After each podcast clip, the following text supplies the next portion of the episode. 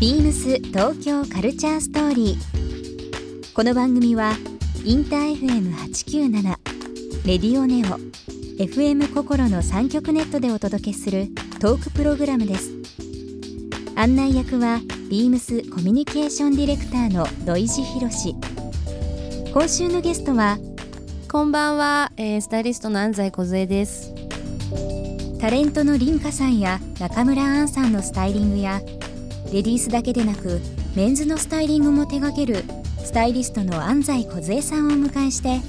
1週間さまざまなお話を伺っていきます。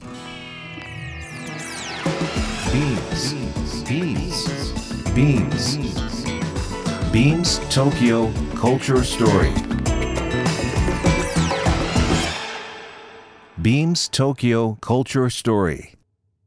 This program is brought to you by Beams. Beams 針とあらゆるものをミックスして自分たちらしく楽しむ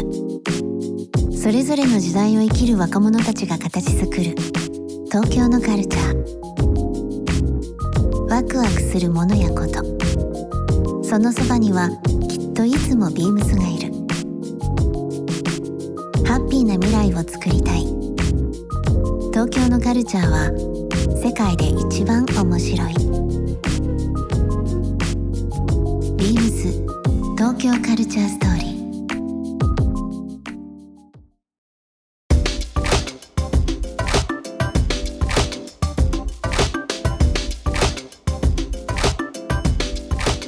ー今の安西さんご自分で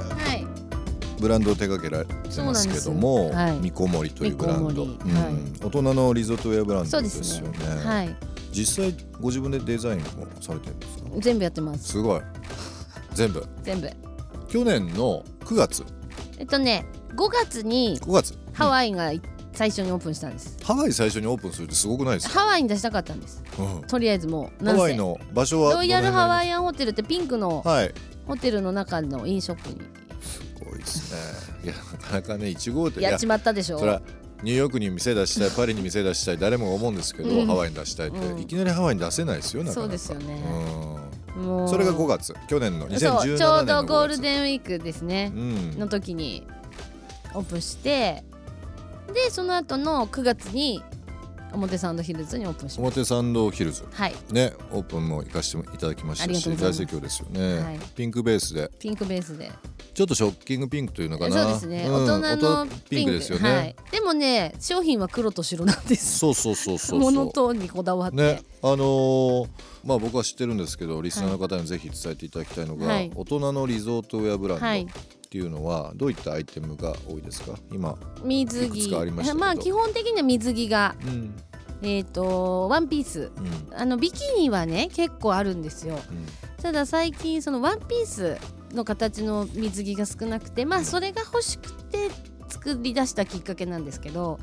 まあ、ワンピースの水着が多くあるのとあとはまあそれに羽織れるワンピースうん、。なるほど、はい、うんで私はそのハワイとかに行くとそのハワイにあるその色味の割と鮮やかなものをまあ要は現地で買うようなものって東京に帰ってから着ないんですよね。ちょっと違うんですよよねやっぱりあのあのハワイだからあの着れるきそうそれはすごいわかります、なので、えっと東京に帰ってきてまあ東京だと何ですかね葉山行ったり逗子行ったりとかってこう海のレジャーに着れるような東京、まあ、東京とか日本でも活躍できるような、えっとサマードレスうん、うんを作りたいと思ったのでその黒と白なんです。なるほどねでハワイのお客様とかでこれ東京で全然決めますねってなんなら会社にも行けるっていうお客さんがいて、まあ、それがもう本当ありもう一番の褒め言葉です。でもそれまさに、まあ、その心理というか、はい、心ついてますねそうなんですなかなかないんですよね。なかなかないですねで現地で買っても気分で買うじゃないですか、でも帰ってきてどこに着ようみたいなものとか結構あったりなんとなくマジックに入ってしまってなるほどでそれはそれでもちろんも私も散々経験してるんでまあそれをまあ東京ではもう着れるハワイで買った全然着れるじゃん黒いこのワンピースならっていうだからリンカさんとか、、はいいろんな人が来てるイメージあすそごういねですねりんかちゃんはすごく気に入ってくれてね、イメージありますよね、はい来ていただいてますでも女性ってすごくそのあれなんですか僕はそんなにねあの1年に1回、まあ、1年に1回じゃないな2年に1回ぐらいかな水着とか買うのっていうのはメンズ作るから来てあわかり ましたなんなりと、はピッチピチのさ、ビキニってい、今ちょっと体鍛えてるあんで本当じゃあそれ出来上がった頃に、夏までに頑張りうん、ますぜんで、ひ来てください、はい結構そういうの頻繁にうんうん女性ってね買うんですよねみあの水着ってえっと基本ハイシーズンにしか売ってないんですようん日本って。うんでまあ水着屋さんってそんなに思ってもなくないですか、うん、ないです日本まなあんか海外だとすごいあるでしょ普通に海外だと普通にある普通にありますよね、うん確かに LA とかだって行けばあるでしょ、もうもう年がら年中ありますよねえでも日本ってないから、まあそれは春夏秋冬がすごい日本はうんあるからだと思うんですけど、やっぱりそのやっぱり寒い時期だからこそリゾート地に行くっていう、うんあったかいところに行きたいっていう方も多いので、まあ、水着をうん新しくやっぱり新調されたい。なるほどね。あの何度か見させてもらってますけど、はいそのちょっとクラシックな感じあそうですねな部分ね。はいはありますよね、はいただまああの色味とかはやっぱり今っぽいしちょっとモードな感じもするしそうですねうん、なんかねでもねやっぱりね売れてる商品はね甘い感じが好きなんです、あー女性がね女の人ってやっぱりねちょっと甘いの好きな甘いのが好きなんですよ女ねの子は甘いの好きなんだなと思う激しいのはやっぱりね 激しいというかちょっとモードっぽいのよりは甘めこのなるほどはいございますあとはあの去年まあオープンして話題になりましたけど、はい渋谷のトランクホテルとはいいう、はいもう渋谷のど真ん中にホテルができましたけど、ねはいそちらのあの「ポップアップをね、はい安西さんがあの1階の方ですけど、やってましたねディレクションされてて、はいでその一番最初に見こもりの,、はいあのスペースされましたけど、はいはいあの表参道ヒルズで見るいわゆるその洋服屋さんとかいろんな空間の中で見る見こもりのブランドと、ホテルの中の一つのそのスペースたではいあるって、やっぱりちょっと印象違くて違うよかったですね。っていう私ホテルのインショップが大好きなんうです、んうんハワイでもまああの割と名だたるああいうフォーシーズンとかああいうとこに入ってるインショップってすごい素敵でしょなんかもうあるもの同じものを見てもなんかあそこにあるだけで確かにね気分も違うしだからトランクでやった時はやっぱりその気持ちうんわなんかそう日本って少ないじゃないですかやっぱりそのかりまホすテルのインショップ素敵って。僕らもねなんかあのー今数店舗増えましたけど例えば海外だとエースホテルっていうのが有名ですよああエースホテねル。はいエースホテルはニューヨークとかロンドンとかで、ビームスのポップアップを何度かやったことあるんですよ。へえで素敵今安西さんの話ありましたけど、はいやっぱり海外ホテル入る瞬間チェックインして、はいでちょっと滞在したり、はいまあ、お土産物、うんスーベニア物っていうのがはいすごく素敵だったり、ね友達に買って帰ったりしたいそうじゃないです買いか。買いたくなっちゃうん日です本よっね。て、まあ、全部全部じゃないんですけどやっぱりこう昔からの、うんそうですねうーん匂いがそのままそうで残っすていて、ね物を買うというかうーんよりはもうちょっと僕らより年配の方が好まれるようなうんスペそうなんースがね,、ちそょうですねっと多かったりとかそね,、うですねはいだから今回のそのトランクホテルでの展開でトラすンクとか、の中にもそのポップアップスペースじゃないところにあのちょっとキオスクみたいなありますねはいうんあれもなんかすごい素敵に、うんなんかすごくこの日本伝統のものをねトランクで味付けして売ってたりとかそうですよねそうあれも上手にだか今らホテルの概念っていうのが、はいあのまあ多分今地方東京に限らずいろんなところで。まあちっちゃいホテルなんだけどそういうキオスク的なものが併設してて、うんはいお土産があったり泊まらないけどお酒飲み行ったり、はいホテルでちょっとこうくつろぐというか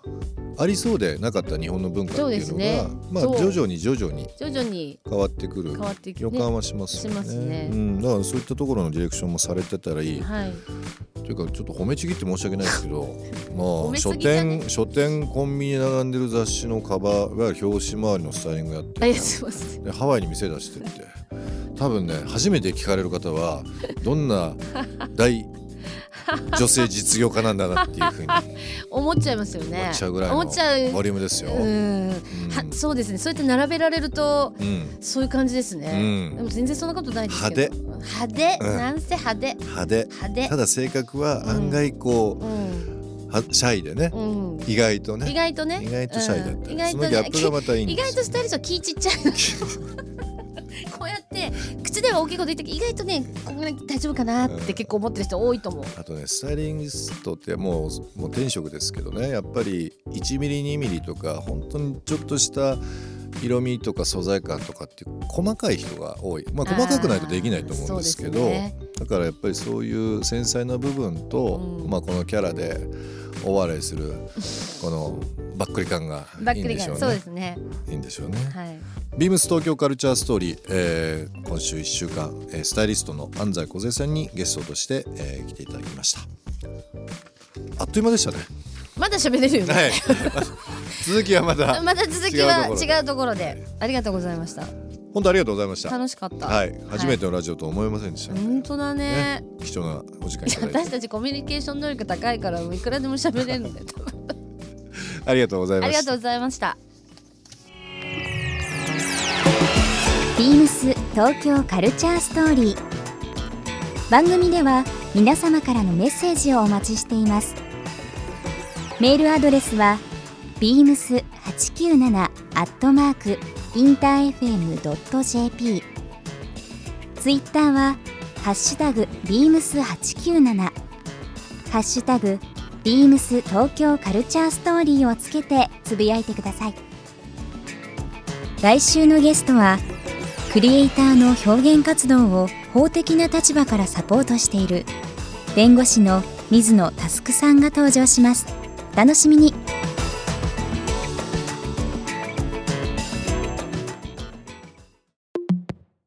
ビームスピルグリムサーフサプライディレクター泉隆ですビームスに入る前はロサンゼルスで洋服を作っていました洋服が好きでもっと真剣に洋服に関わりたくてビームスに入社しましたアメリカでの経験をもとに海外でのバイイングなどを担当している時にピルグリムに出会いディレクターをしています最近はもっぱら自転車にはまっています通勤はもちろん出かける時はだいたい自転車です義理の父にダウンヒルに連れて行かれたのがきっかけですビームス東京カルチャーストーリー Beams Tokyo Culture Story. This program was brought to you by Beams.